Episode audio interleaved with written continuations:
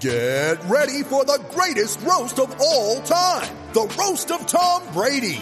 A Netflix live event happening May 5th. Hosted by Kevin Hart. The seven-time world champion gets his cleats held to the fire by famous friends and frenemies on an unforgettable night where everything is fair game. Tune in on May 5th at 5 p.m. Pacific time for the Roast of Tom Brady. Live only on Netflix.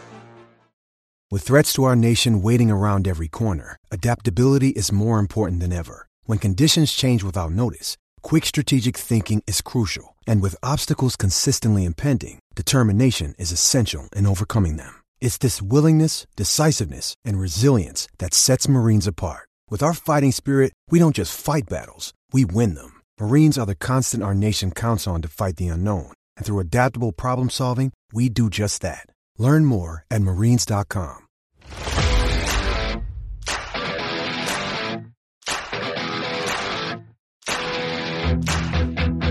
Hello and welcome to the PFF Fantasy Football Podcast. I'm your host, Ian Hartitz, joining me as he always does in this lovely Friday edition where we go over all things injuries. PFF's Nick Botiford. Nick, how's it going, man? I'm great. How are you, man? Great day to be great as always, man. Got a lot of stuff to talk about tonight. Unfortunately, there were, you know, one there was one very notable injury on Thursday. Prayers up for Tua Tagovailoa. You know, after that nasty, nasty hit that for some reason we had to watch 200 times afterwards. Good news is that Tua was able to get discharged and flew back on the plane. That's how we got the ridiculous McGruber story about him watching and laughing that alongside Mike McDaniel on the plane. So could have seemingly been a lot worse, and uh, it was bad. You know, regardless, not making light of of concussions. I had to retire from football personally because of concussions, so I know just how bad they can be. But either way, just uh, you know, get better Tua, please, because yeah, better better football league when Tua's out there doing his thing. So with that now in the rearview mirror, again, we're gonna be going through every single fantasy relevant injury ahead of Sunday. I've gone through every single injury report. And if you miss something I say, don't worry. I already wrote an article on it that you can find up at pff.com. So appreciate you guys tuning in. And with that said, we're gonna start off with the quarterback position. So Chargers quarterback Justin Herbert dealing with this ribs issue did get upgraded to a full practice on Thursday and will start Sunday against the Texans. So just the fact that he did get that full practice upgrade does help me believe that he is at least, you know, closer to full health, hopefully back, you know, his usual just elite, elite level effectiveness and production. We are going to be without Ah, one of my favorite guys to watch in football. Jameis Winston, back and ankle, listed as doubtful, fully expecting much less aggressive quarterback Andy Dalton to be starting. And yes, Nick, I think it really is as simple as everyone's making out to be. You take away Jameis, who right now is on pace to shatter basically the PFF record for average target depth in the season. You put in Andy Dalton, and all of a sudden, Alvin Kamara's target problems should be gone. Yeah, that's a good point. I wrote up Olave as a player to target, as one of the five players to target in my uh, weekly wide receiver cornerback matchups column. Uh, but I went in this morning and I, I, think I updated to say that I think Jarvis Landry might be the DFS player. He's got a good matchup against Chandon Sullivan. Uh, and to your point about the average depth of target, uh, Olave's is like I think it's uh it's twenty point five. It's ridiculous, uh, which is absurd. Um, Dalton's average depth of target is seven point six. Landry's is eleven point two. So I think those two are going to jive a little bit better. But yeah, Kamara he could just eat here. Slight downgrade for Olave, but I will get as we'll get to in a little bit with the wide receivers. Michael Thomas is out with the foot injury, so I think Olave is still going to have plenty of targets to go. You know, get his money's worth, but that area total might not be as gaudy as we're used to seeing. Do need to keep an eye on Landry as well. Questionable with an ankle injury, obviously does still have a you know seemingly good chance to go get out there. Probably going to have Tre'Quan Smith stepping in three wide receiver sets. More on that in just a bit. Patriots quarterback Mac Jones ruled out as expected with that ankle injury. Brian Hoyer is now going to start this week four matchup in Lambeau stay away from this offense if you can. I know Rhamondre Stevenson finally has that role that we like. And okay, I'm not saying you can't start him under any circumstances, but this Patriots offense is implied to score 15.5 points. I'm going to mention, I mentioned that implied total a lot. And just if you don't know, like every game gets a spread and you get your over under. And by that, you can basically see how many points each team is implied to score. Then you can rank those to get a better idea of each offense instead of always going off of the combined over under. So yeah, brutal, terrible. We don't want to address them if we can avoid it. Jets quarterback Zach Wilson, not listed on the final injury report. He is good to start his first game of the year after dealing with this knee injury. I would love to see a full week's worth of Zach Wilson looking healthy and maybe looking like he has slightly better decision making than last year before being overly confident about anyone involved. I mean, Nick, we saw this last year when Mike White and Joe Flacco were under center, and even Josh Johnson force feeding, you know, Michael Carter and even Ty Johnson these targets, making them both look like superstars. Zach Wilson comes back, plays the style, you know, just so differently. And accordingly, we saw the running backs targets crater, and we saw a banged up group of wide receivers not putting up the same sort of numbers as they were with other quarterbacks under center. So, not saying you can't start guys like Garrett Wilson or Elijah Moore, but if it's a close start sit question, I'm probably going to be picking the other guy. And finally, Cowboys quarterback Dak Prescott will be back week five at the earliest. He has already been ruled out with the right thumb injury. International sensation Cooper Rush back under center for this matchup against the Commanders. Nick, you do a bunch of uh, DFS work all week, and you know I do have a, a, uh, nice podcast you guys can check out over at Roto Grinders. My guy Britt Devine record every Friday, and I was just looking through the slate, and Jamaal Williams shaping up to be one of the chalkiest players out there with D'Andre Swift sideline.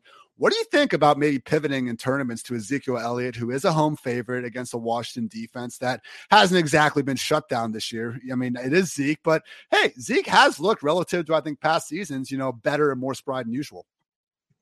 That's interesting. I hadn't really considered Zeke. I'm looking at his so he's only projected for 2.8 percent ownership. Yeah, on uh, on DraftKings, I'm seems like a fine GPP play to me.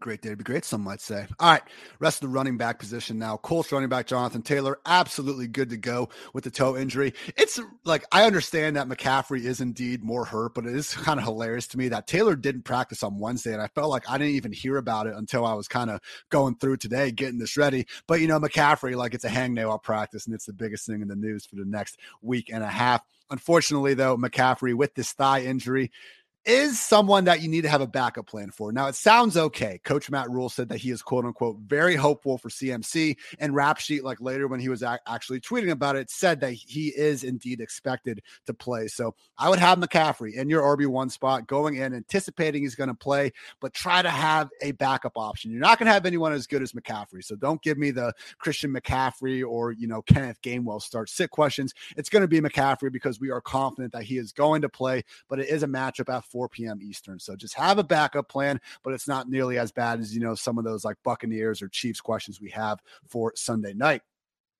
Vikings running back Dalvin Cook seemed like it could be an issue where we, we were going to get an Alexander Mattison spot start uh, after last week, but he's good to go. He was already practicing in full on Thursday, not even listed on the final injury report. So Dalvin Cook, lineups of all shapes and sizes going up against this Lions 32nd ranked scoring defense. Also got to keep it. Oh, I'm sorry, not the Lions. I wrote that wrong in my article. Damn, Ian. They're playing the Saints in London in the 9:30 a.m. game. So Either way, Dalvin Cook, every single fantasy lineup out there. It's Dalvin Cook. We saw him playing through this last year against the Steelers, and the dude went for over 200 yards. So continue to fire him up. Again, lineups of all shapes and sizes. The more interesting one is Saints running back Alvin Kamara. He is listed as questionable in this one. Now he was able to practice, uh, you know, throughout the week in a limited fashion. So I'm thinking Kamara is going to play through this. Nick, do you have any reason to believe that Kamara is not going to be out there? He's got he's got the red rocket under center now. He wants to go catch ten passes.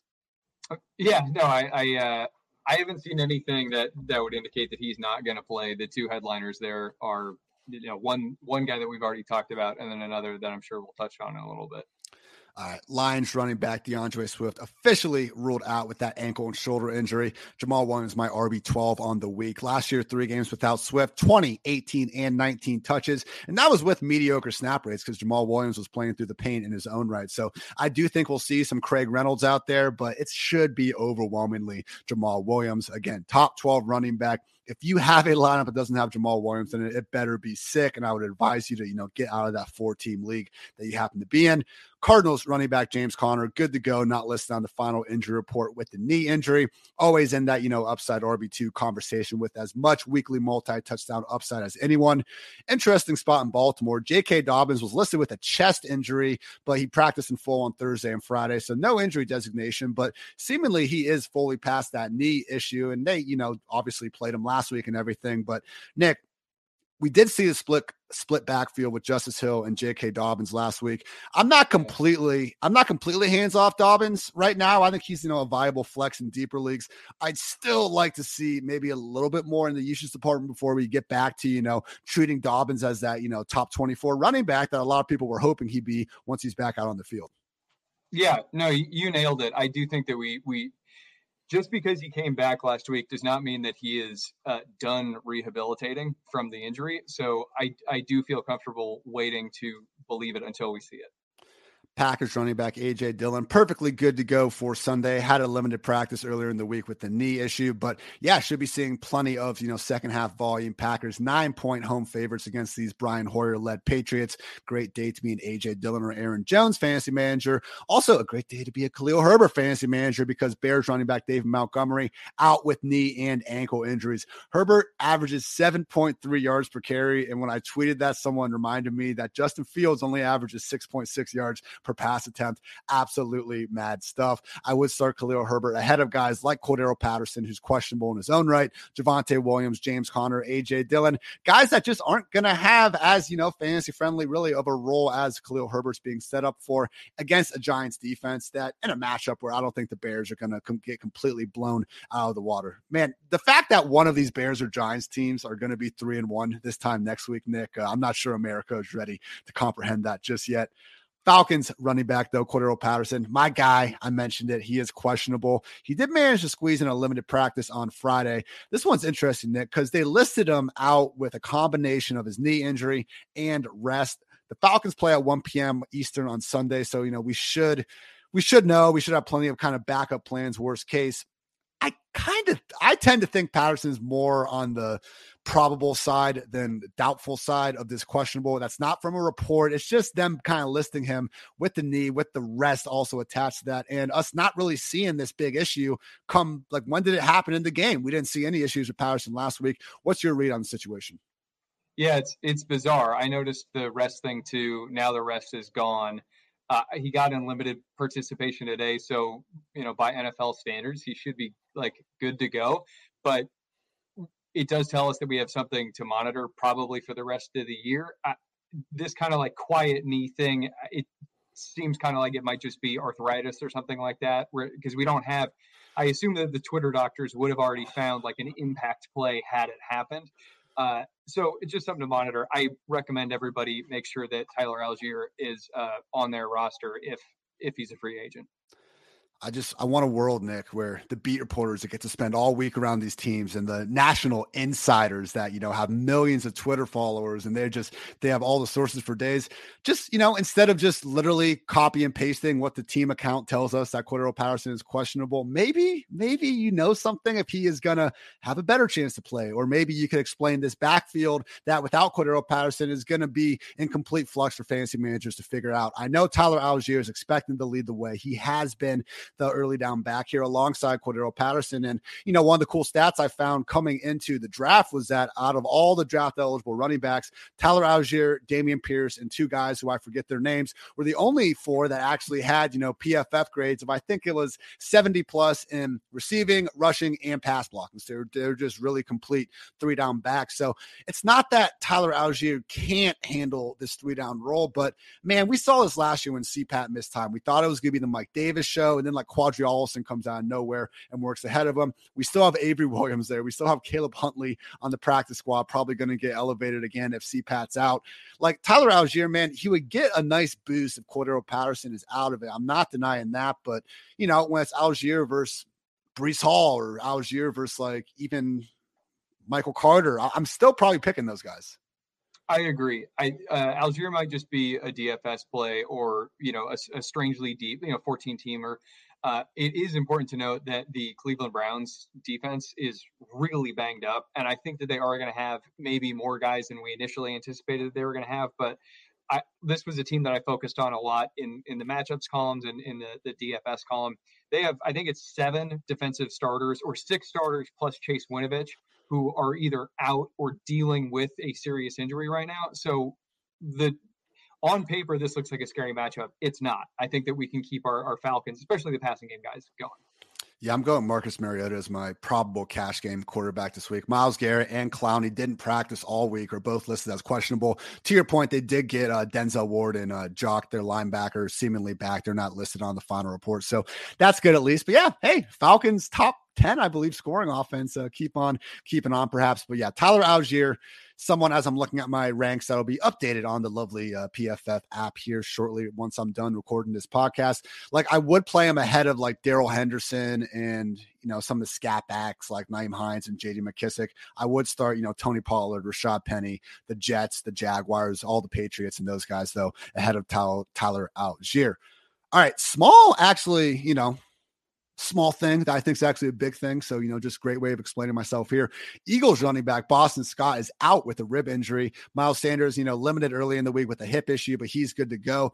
We got a two running back backfield seemingly now, Nick. Now, I announced this on Twitter and someone, you know, said that Trey Sermon's going to get 15 carries out of nowhere. So, yes, that is a possibility. And Jalen Hurts always remains, you know, a threat to steal touches at the goal line. But for now, Miles Sanders and Kenneth Gainwell look like they're going to be forming a two running back committee committee in a potential shootout between the Eagles and the Jaguars. I think Sanders can be elevated, you know, towards the top of this RB2 kind of tier we always have with the early down guys that we wish were more involved in the passing game. I mean, Miles Sanders for me, I would go with him, yes, ahead of James Robinson, ahead of Jeff Wilson, Clyde Edwards Helaire. Josh Jacobs is very close. I still lean Sanders for the time being. And Gainwell and DFS, man, especially on a full PPR site like DraftKings, God forbid the Jaguars jump out to a lead. Maybe all of a sudden we see Gainwell getting more involvement. Overall thoughts on this Eagles backfield? Because again, it's weird how we have, you know, all these backfields with sometimes these mobile quarterbacks in Baltimore, Buffalo, Philly. And when there's three running backs involved as well, it's tough for any of those guys to get the opportunities they need. But we're just looking for one week, man. I mean, even Devin Singletary, guys like that, they can pop off on occasion. Maybe, maybe, maybe, Nick, this is the Miles Sanders or Kenneth Gainwell week. Well, what's interesting about this, I think it was Pat. Yeah, it was Pat Kerrane who was tweeting through basically this as a ma- this matchup as a whole, and the the quietly uh, strong part of the Jaguars defense is their run defense. And so, yes, this might end up being the the week that Sanders like really gets to run free. Uh, or at least that they hope that he can. But the problem here is he's he's going up against a tough matchup, and I I kind of wonder if this is just like a pure shootout. What I was looking up while you were talking here was just route participation between the backfield through the first three weeks. Um, and it looks okay. So Sanders is is is kind of comfortably ahead. So I, he could still like get the job done, but I think it'll be maybe through the air rather than on the ground. Don't hate that, call. And I love when we got our guy Pat Kerrane, you know, backing us up too. Been on the pod several times. Truly one of my favorite people in the industry. Give him a follow on Twitter. Why the hell not? At Pat Kerrane. Great date to beat. Great there. All right. Yeah. So Miles Sanders and even Kenneth Gainwell, nice little more bumps than usual without Boston Scott. Uh, a few more quick ones. Broncos running back Melvin Gordon, good to go. Had a neck issue going on, which, yeah, not ideal, but doesn't have a final injury designation. So I guess he's fine. Uh, Javonte, you know, mid tier RB2. Melvin, mid tier RB3. Hopefully the Mike Boone thing last week was more so just a blip on the radar as opposed to of a sign, you know, sign of things to come. If, if it happens again, then I will, you know, downgrade these downgrade these guys accordingly. But I really think, man, the Broncos, they're 31st ranked scoring offense right now. Like I I get it. Like maybe Russ isn't going to be cooking to the extent that we all thought, but 31st, like I think they're going to boom up at some point. Wouldn't be surprised if we get it here against Maxx Crosby and company. Also, a note Texans running back Dameon Pierce, all good to go after this hip injury and even said that he expects to see his full workload. So your usual volume based, you know, borderline RB2, RB3. I just worry about this Houston Texans offense doing much of anything. These guys are getting no help from the front offense, no help, no help from the scheme. It's just tough, man. Dameon Pierce has been out there like really being good. Like if you look at his missed tackles force and his yards after contact and stuff, like he's been above average. But the problem is everything else in his offense is shit. Like when we guys, you know, before the season, we had our awesome uh, quad force on the PFF app. In the four main categories, you know, we had kind of strength of schedule, which doesn't quite apply here, but the three things were like talent, their uh, offensive environment, and then their just ability to get touches, their usage, talent, uh, offense, and usage. And Dameon Pierce, really, man, he has a talent, seemingly. That's great. But the offense is miserable. And the usage, as long as Rex Burkhead is still taking that pass down stuff, just isn't ideal. And I don't really see those latter two things changing anytime soon. So that's the only problem with Pierce. And I really am not against selling high ish on him if people still kind of have that whole August uh, just hoopla kind of fresh in their mind about what his true ceiling is in fantasy football. Because I think we're basically seeing his ceiling right now. It's as a lead early down back and a terrible offense that isn't likely to get any better this season. Final running back note Tyrion Davis Price expected to still miss multiple weeks. So, Jeff Wilson, again, man, a sneaky solid candidate to see 20 plus touches here on Monday night against the Rams. My RB21 this week. I would start him ahead of CEH and Rhamondre Stevenson, among others. Appreciate the YouTube gang gang getting some wide receiver stuff now, but I can get to a couple start sits. Why the hell not? Drake London or Chris Olave from our guy Tyler Kelly. God, this one is close, man. Because I was telling myself Olave over over London without Michael Thomas, but then when you take Jameis out of the picture, I think we gotta go with Drake London, right, Nick? Agreed. Yep. Yeah, Drake London doing some absolutely great stuff to start this season. Uh, appreciate you sit. I know, man. He is sick. Appreciate you, Samuel. Uh, who should I start in place of Michael Thomas, Jakobi Meyers, Jahan Dotson, or Isaiah McKenzie?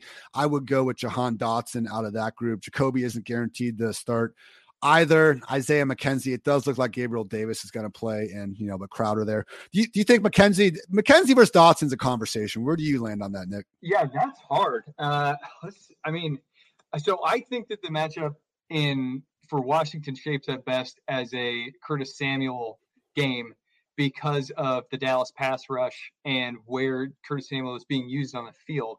But I have I what do you what do you make of of um, of Isaiah McKenzie's like situation right now? Because Okay, here's the problem. Here's the problem with this, yeah. and I'm happy we brought this up because I didn't want to forget this. There are a couple games with severe weather concerns. Not Tampa somehow, like you know, good for my namesake, I guess, not fucking up Sunday at least. Everything else wasn't very good. But Hurricane Ian apparently not causing like big issues for the Tampa Bay game. They're keeping the game there. And I looked at the Sunday night forecast and there's not even extra wind or anything like that. So if, uh, I love the weather tool over at Roto Grinders, a fantastic website, friends of the pod. And, uh, you know, with Kevin Roth giving us his always awesome weather edge, just does a good job telling us, you know, the games that potentially have issues. And the one game he does have as an orange, so not quite a red, but an orange is Buffalo and Baltimore. 20 mile per hour wind expected, strong gusts, and a chance for rain.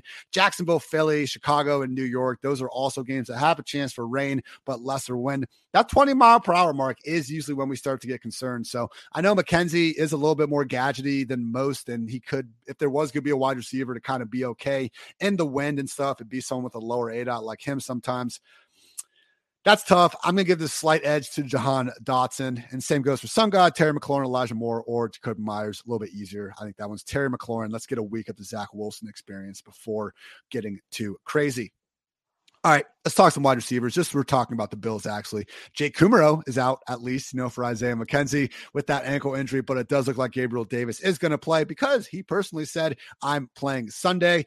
Again, borderline wide receiver too. We need him to score touchdowns, but guess what? He's playing with Josh Allen's. Certainly has a chance to be in that potential shootout against the Ravens if Mother Nature cooperates. Saints wide receiver Michael Thomas out with the foot injury. Jarvis Landry questionable with an ankle. Tre'Quan Smith good to go from the concussion protocol low key over 100 yards last week. Deonte Harty, good to go with the foot. So with Thomas out, again, we kind of already talked about Chris Olave.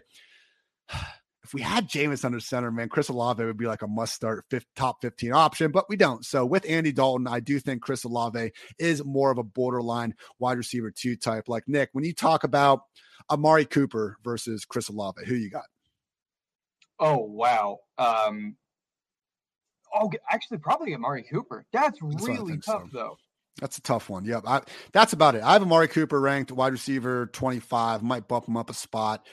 I think I'm going to have Chris Olave just outside of my top 24. He's an upside wide receiver three this week. Andy Dalton is still capable of throwing a ball more than five yards uh, downfield. I'm not afraid of the matchup, you know, by any stretch of the imagination. So let's not get completely out of, you know, the Chris Olave business. Just realize like would have been a lot cooler if Jameis Winston was still out there. And yes, as Nick said before, Jarvis Landry, if you know you're waking up early, playing a little bit of showdown with the Saints, could be someone to target there in DFS land with the Lions.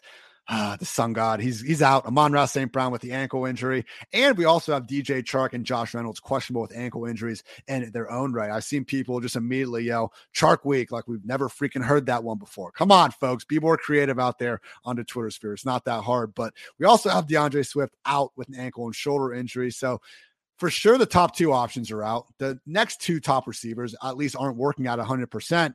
This tells me TJ Hockenson might get 30 targets, but otherwise, Nick, we have TJ Hockenson and we have Jamaal Williams, and that's great. And they should be started everywhere. Otherwise, I really don't want much to do with this offense. So I wrote up Josh Reynolds as a, a, player to target this week. I like his matchup against Tariq Woolen. Seattle defense is, is very, very bad.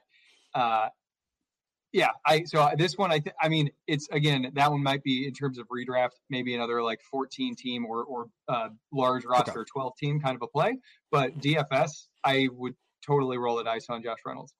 That's fair. And I'm not saying you can't. There are flex situations. I, I, have a 14 team league with three flex spots, and I will be starting Josh Reynolds and Mack Hollins again uh, this week in that league. So I get it. You get to points where you do it or you have injuries and stuff. But like, yeah, like Josh Reynolds and DJ Chark, I'm going to have a hard time getting them higher than, you know, like wide receiver 45, wide receiver 46 once I update those. All right. Packers wide receiver Allen Lazard and Christian Watson good to go. Lazard just continuing to be hobbled a little bit by this ankle injury, but Watson's being back actually isn't great news for Romeo Doubs because we did see the Doubs explosion happen without Watson and without Sammy Watkins, who remains on IR. So I'm not saying you can't go in all in on the Romeo Doubs business, but I have him ranked right now wide receiver 40, you know, right behind Josh Palmer, Allen Robinson, Juju Smith Schuster. I am going to keep him there with Watson being back. So Lazard, my wide receiver 36, solid wide receiver three, wide receiver four types. What could be interesting and out of all the injury reports in the NFL, the Patriots are the most annoying in that you can't never tell what's happening in terms of guys being questionable and if they're going to play or not. And this week, man, Patriots secondary, they have three safeties and Kyle Dugger, Adrian Phillips, and Joshua Bledsoe, all questionable with various injuries. And then Jalen Mills is questionable with the hamstring injury, one of their starting cornerbacks. So, hey, I know it's uh, Bill Belichick's defense. He'll take away your number one player, yada, yada, yada. But maybe in this matchup, Nick, a nice little GPP play in, uh, you know, DFS land could be targeting this Packers passing attack.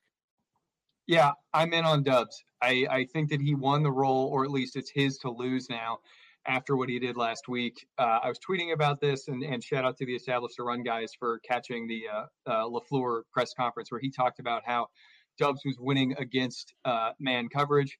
Lazard did technically out target, but anyway, you can find it on my Twitter. The, the point is, I think that Doubs has the role, and I'm not really afraid of Watson coming back because I think that they're playing different. They're they're doing different things for this team. Dub Dub is the X Doubs is the X receiver uh, Watson, I think he is the MVS field stretcher, and Alan Lazard is going to, you know, keep being underwhelming. Nate, we would go with Doubs, and that starts the question. Great day to be great, sir. All right, Chargers wide receiver Keenan Allen seemingly re-aggravated that hamstring issue Thursday practice. He has been ruled out. And if you missed it earlier this week, Jalen Guyton, their field stretcher, got put on IR with a knee injury. So Mike Williams, he needs to be in lineups of all shapes and sizes. Don't look at just one game last week where he still scored a touchdown because he's a freaking beast. Literally the week before, we were all creaming ourselves on Thursday night over him going freaking off on you know, just again over 100 yards, nearly had two touchdowns there. So the Mike Williams thing is ridiculous. We just disregard his great games, and when he busts, we just have nothing other to talk about. So get Mike Williams in all these lineups. They're playing the Texans. Justin Herbert is at quarterback. I saw some projected ownership for Mike Williams. I was like acting like no one's even going to be on the dude this week. I really just wish humans had a longer memory than seven days sometimes. But hey, we'll take advantage of it. Mike Williams should be an everyone's, I think, top 12 should be, I think. Good one, Ian. But yeah, top 12 wide receiver, in my opinion. He will at least be so in mine. And then with Josh Palmer, man, one game after another with uh, Keenan Allen or Mike Williams out of the picture continues to put up big numbers. And without Guyton, like it really could be an extra like 40, 50 air yards for him in this one. I know Palmer already had beaten out Guyton as the number three receiver, but they really don't have a field stretcher now without Guyton, even though he wasn't used a ton. So now expect, you know, nice more Justin Herbert air yards yards. The few times he does them with Joe Lombardi going it downfield. Joshua Palmer, someone that again I would start even over guys like Romeo Doubs, Zay Jones, Julio Jones, Elijah Moore, and others this week. Speaking of some of those Buccaneers receivers, Chris Godwin, Julio Jones, both questionable, both game time decisions with the hamstring and knee injury. Russell Gage seems more questionable than normal, too. He actually got downgraded to a DNP on Friday. He's been questionable during all these weeks in his own right with the hamstring issue, apparently not super healthy. And for good measure, Breshad Perriman with a knee and hamstring injury, also doubtful. So at least Mike Evans is back. But yeah, Tom Brady, any you know closer start sit questions with him. I'll probably continue to pick the other guy until he gets more of these dudes back. So it is better that he got Evans, obviously, and, you know, facing the Chiefs. We could see a shootout and apparently not, you know, impacted weather. I keep bringing that up because I pounded the under when I freaking heard they were going to stay in Tampa, Nick. And now, now I'm going to have to watch Mahomes and freaking Brady not go over. That's going to be a great little Sunday night for me. But just with these wide receivers, they're playing Sunday night. It's going to be really tough to expect them to be in their full time roles. And you're probably not going to have very good, you know, extra players on Monday night to actually be able to replace them with if they don't wind up playing. So again, Goblin, Julio, even Gage, I wouldn't really expect them to play. I would make your lineup decisions this weekend under the assumption that they won't. Giants wide receiver Sterling Shepard on IR, Kadarius Toney, hamstring, Wan'Dale Robinson knee, both are out. Three wide receiver sets, Nick, of Richie James, Kenny Golladay, and of course David Sills. Apparently, Richie James is the DFS darling of the week. Miss me with that, man. I don't want anything to do with this passing game. There is one player for the New York Giants that we care about in fantasy football, and it's Saquon Barkley, my overall RB one of the week. Like, come on, man, we're not doing this with Richie James. I so I I doth protest. I I wrote up Richie James. He gets to play against a guy named Kyler Gordon, who is maybe the worst cornerback in the NFL.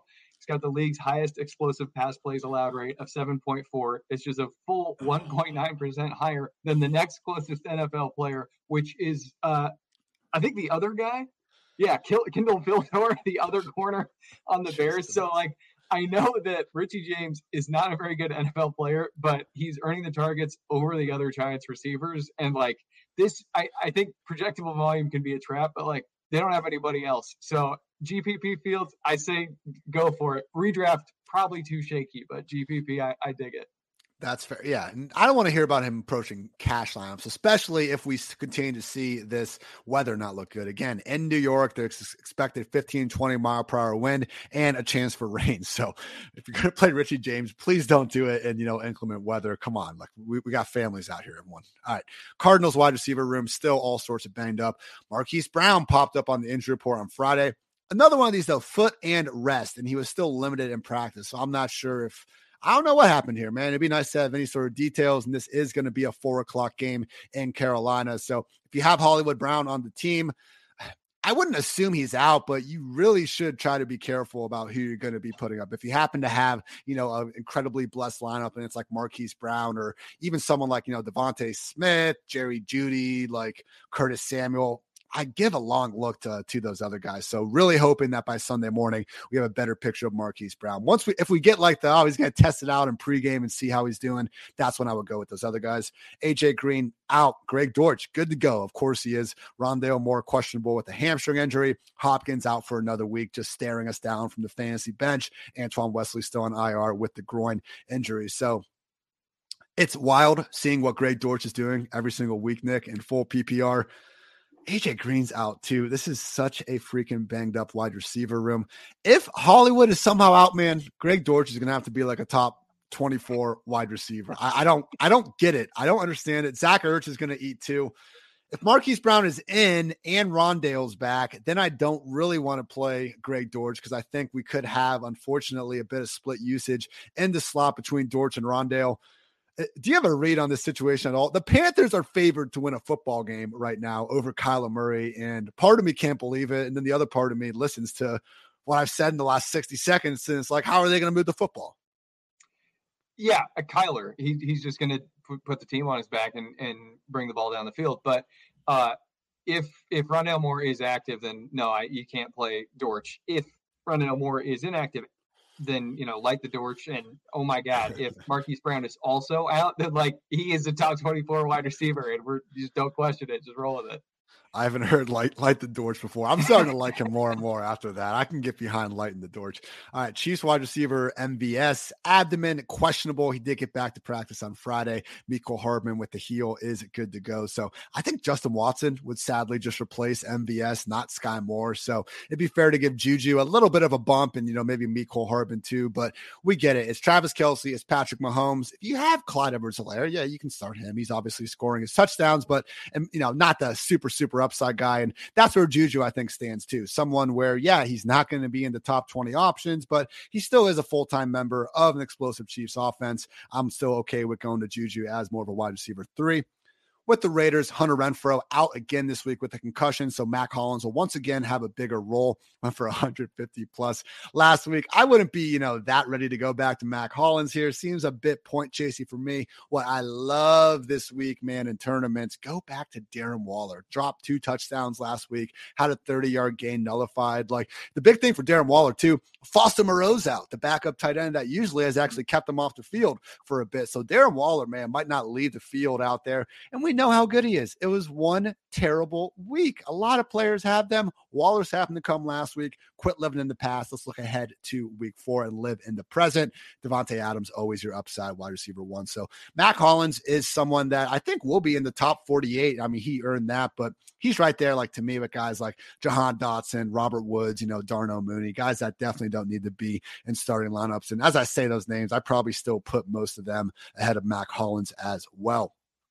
Cowboys wide receiver Michael Gallup not listed on the final injury report and uh, seemingly will be making his 2022 season debut. So, Nick, I think we talked about this already. Like, we want at least one week of Michael Gallup usage in the books before we can really fire him up as the wide receiver three. We're hoping that he can consistently be in this offense, especially without Dak this week. I don't think there's any need to go Michael Gallup. What this does do is it makes me, you know, completely off Noah Brown as a potential flex option. Look, we have CeeDee Lamb. If you have the running backs, you might be playing them too. It's mostly just CeeDee Lamb and Dallas though this week. Agreed. Yeah, and wide receivers can kind of struggle coming off ACLs, so I I definitely believe in in in waiting on Gallup uh, to see you know what he can do.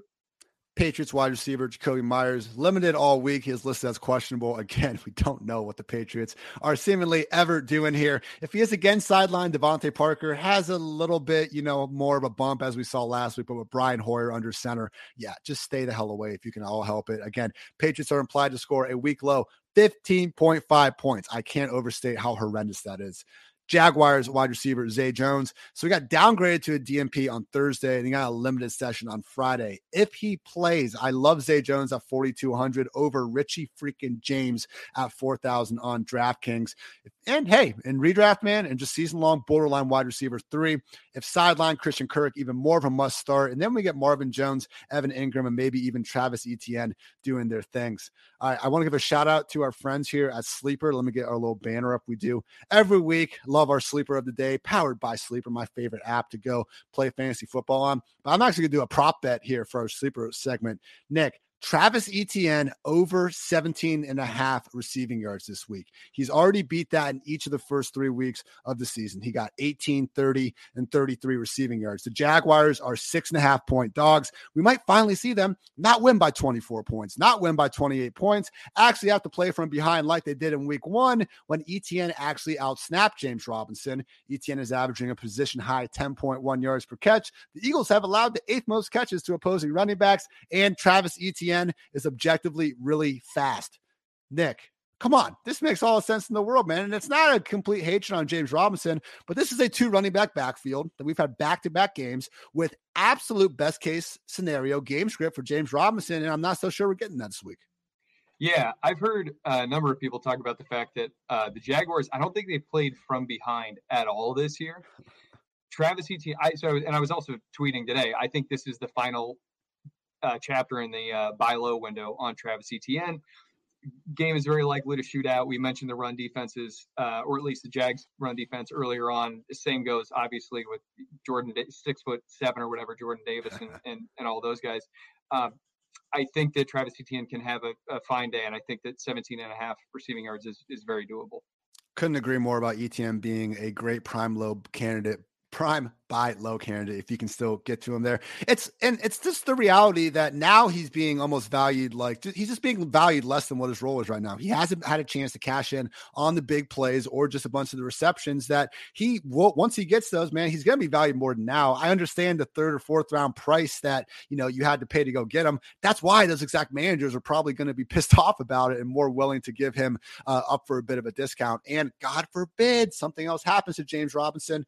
ETN's a weekly top 12 option. Same thing goes uh, the other way, obviously, if something happens to ETN. But again, these two running back backfield, that's why with Cam Akers and Travis ETN, and people were freaking out. It's like, I get it. You can't really start him right now, but let's not, you know, get too wild because if something happens, one injury away from having an awfully big role. You guys saw how Jamaal Williams and Khalil Herbert just jumped up the ranks, you know, and dominated conversation after one injury. Same thing, more than possible in the LA and um, Jack Jacksonville backfields as well couple wide receivers that are fine. DeVonta Smith, back issue, not listed on the final report. Continue to fire him up as that wide receiver two that he's been over the past two weeks. Treylon Burks, perfectly fine with that illness, came back and had full practices on Thursday and Friday. Kyle Phillips, their slot receiver, is questionable with a shoulder injury. Small downgrade to Burks if Phillips is going to suit up and play. I do think we could maybe see Tannehill and company sneakily put up some decent passing numbers against the Colts this week, especially if they fall behind pretty quick. But Burks still someone that I think his buy low window is maybe closing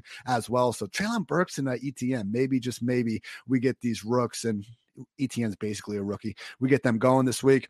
Bears wide receiver Velus Jones might actually make his debut, you know, at 29 years of age. Haha, first one to make that joke with the hamstring injury, listed as questionable, but yeah, it does appear to have a chance to play. Got the full practice in on Friday. Byron Pringle is out with the calf issue. Look, it's this Bears passing game, like if you can actually start anyone from it, then you're a stronger man than me. Mooney, again, I think he's my wide receiver 50 on the week. Of course, you're not playing Velus. And finally, Laviska Shenault, awesome ass touchdown last week. Unfortunately, questionable with the hamstring injury. Not that you were really looking to play him anyway.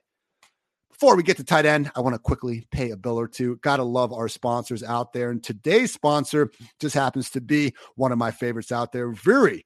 Basically, these awesome people sent me a jacket. They do clothes. They're incredibly versatile and comfortable. I haven't gotten it just yet. So I can tell you guys exactly how comfortable it is next week. But Nick, I'm not much of a fashion guy.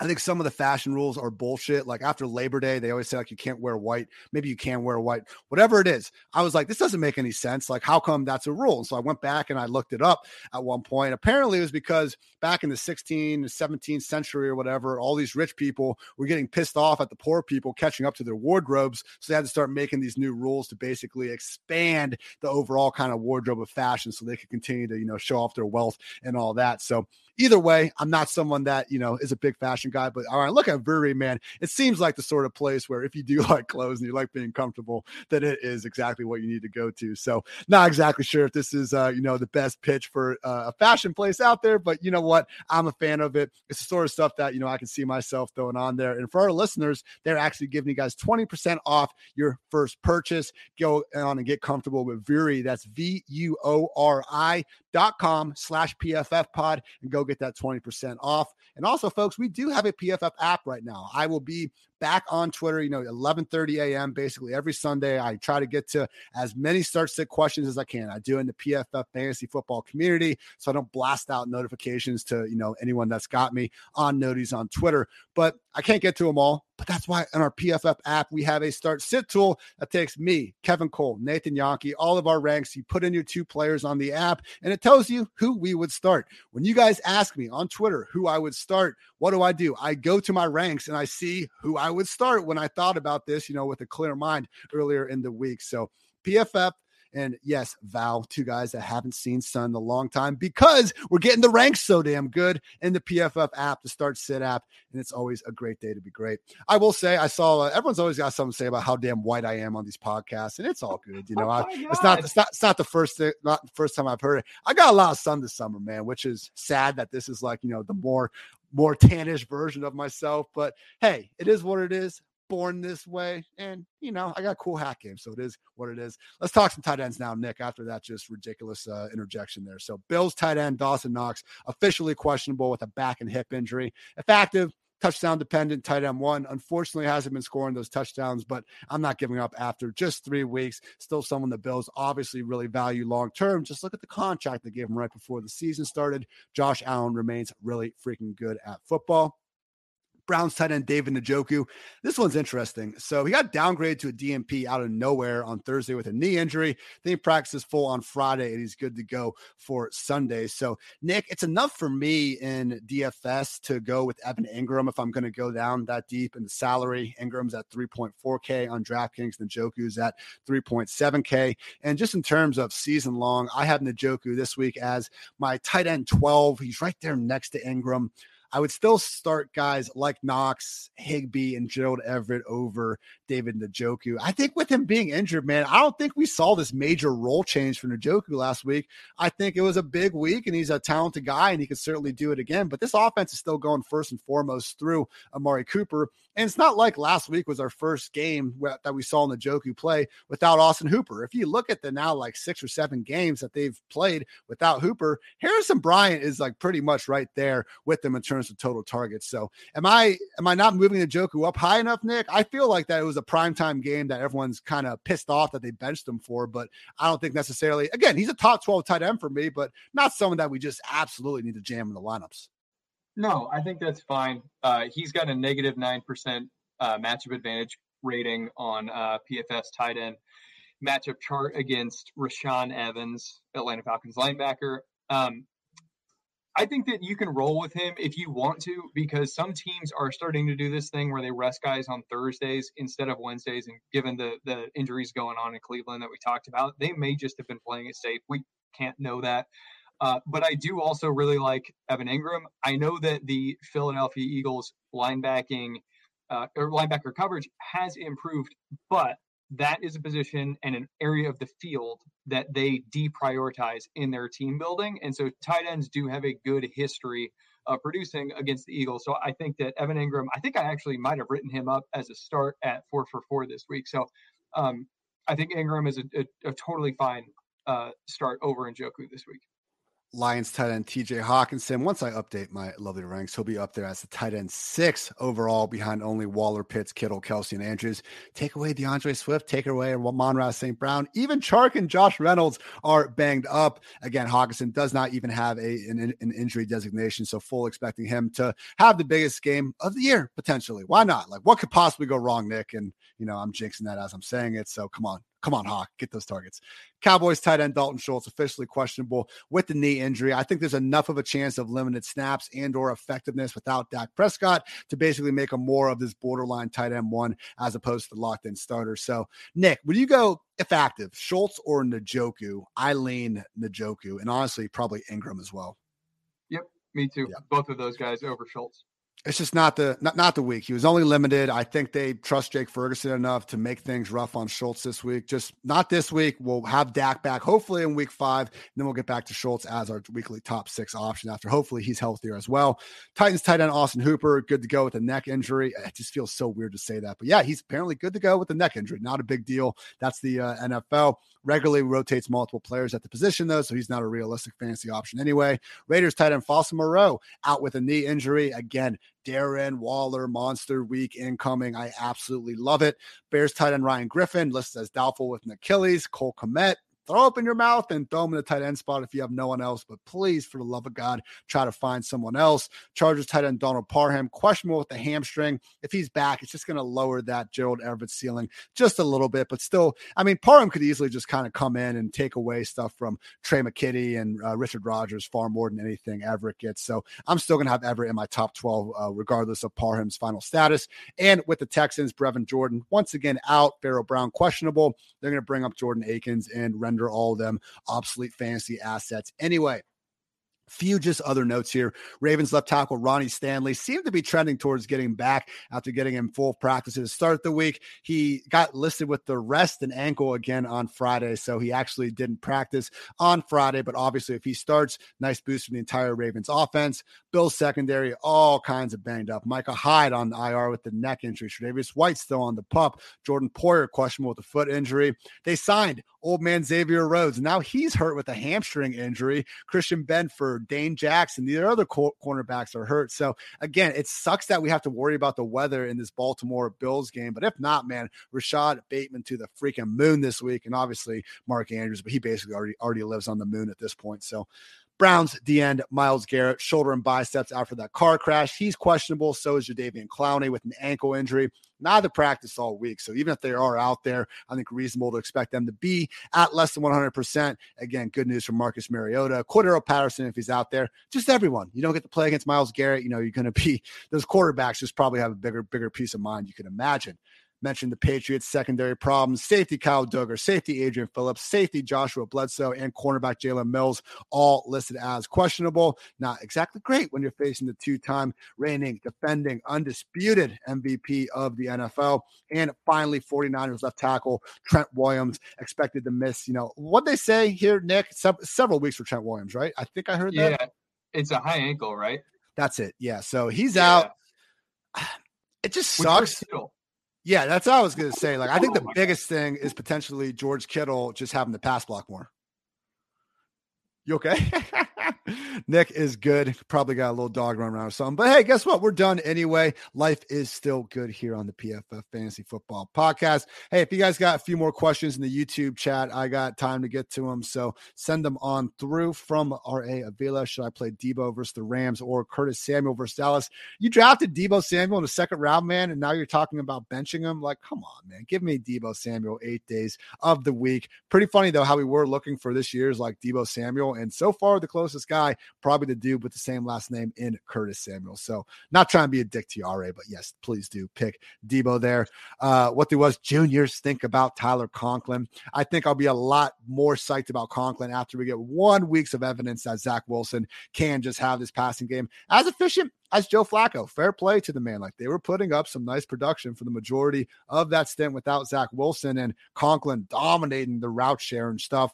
Still not totally convinced that CJ Uzomah's out of the picture. But Nick, do you have uh rest of season's thoughts on Tyler Conklin? Yeah, I think he's the, the top guy. I think he's played well enough that he'll be like. I don't think CJ Uzomah is a threat to him.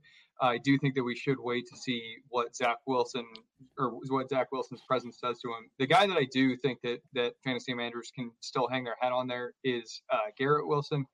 He is going to go up against Cam Sutton, of the Pittsburgh Steelers who's been manning the slot. And Garrett Wilson has transitioned to being the starting slot receiver, starting, yeah, starting slot receiver in New York uh, over the last three weeks. And I, like that's a matchup that I think he can win. It is still kind of shaky. I get that. But if if Wilson is just kind of running free by a mile, I think Wilson. I mean, hopefully Wilson is able. Zach Wilson is able to hit him if that's the case.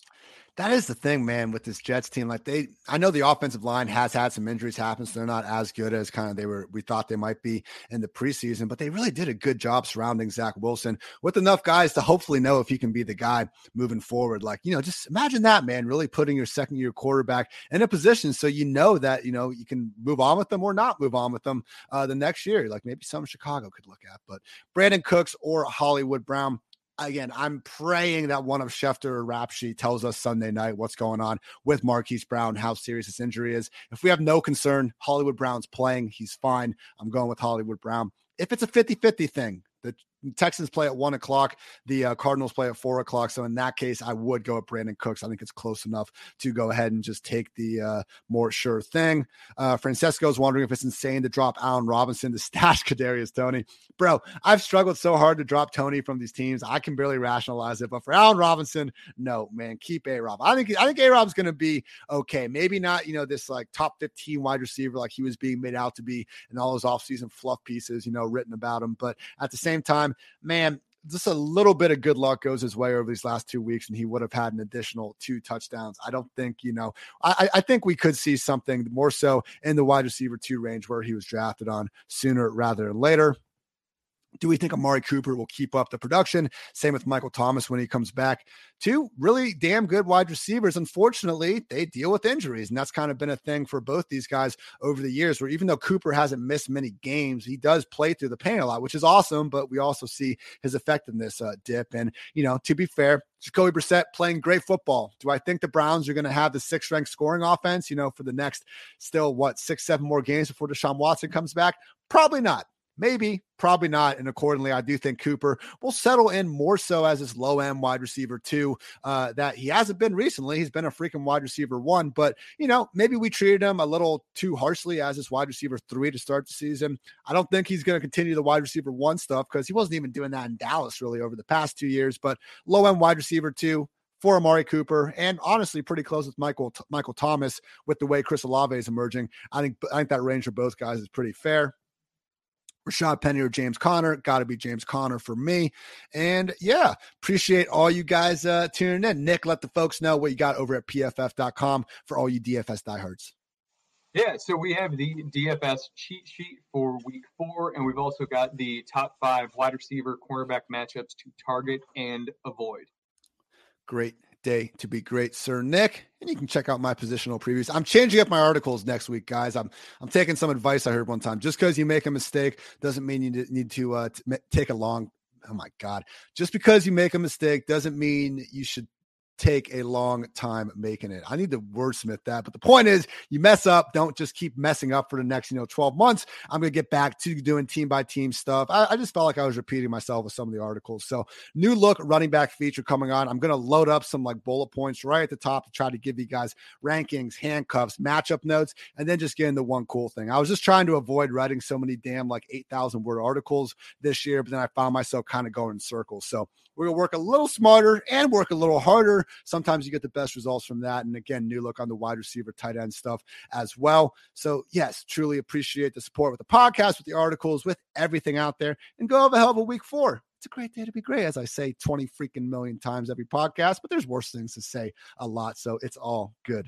For Nick, I'm Ian. Thanks so much for tuning in to PFF Fantasy Football Podcast. Until next time, take care, everybody.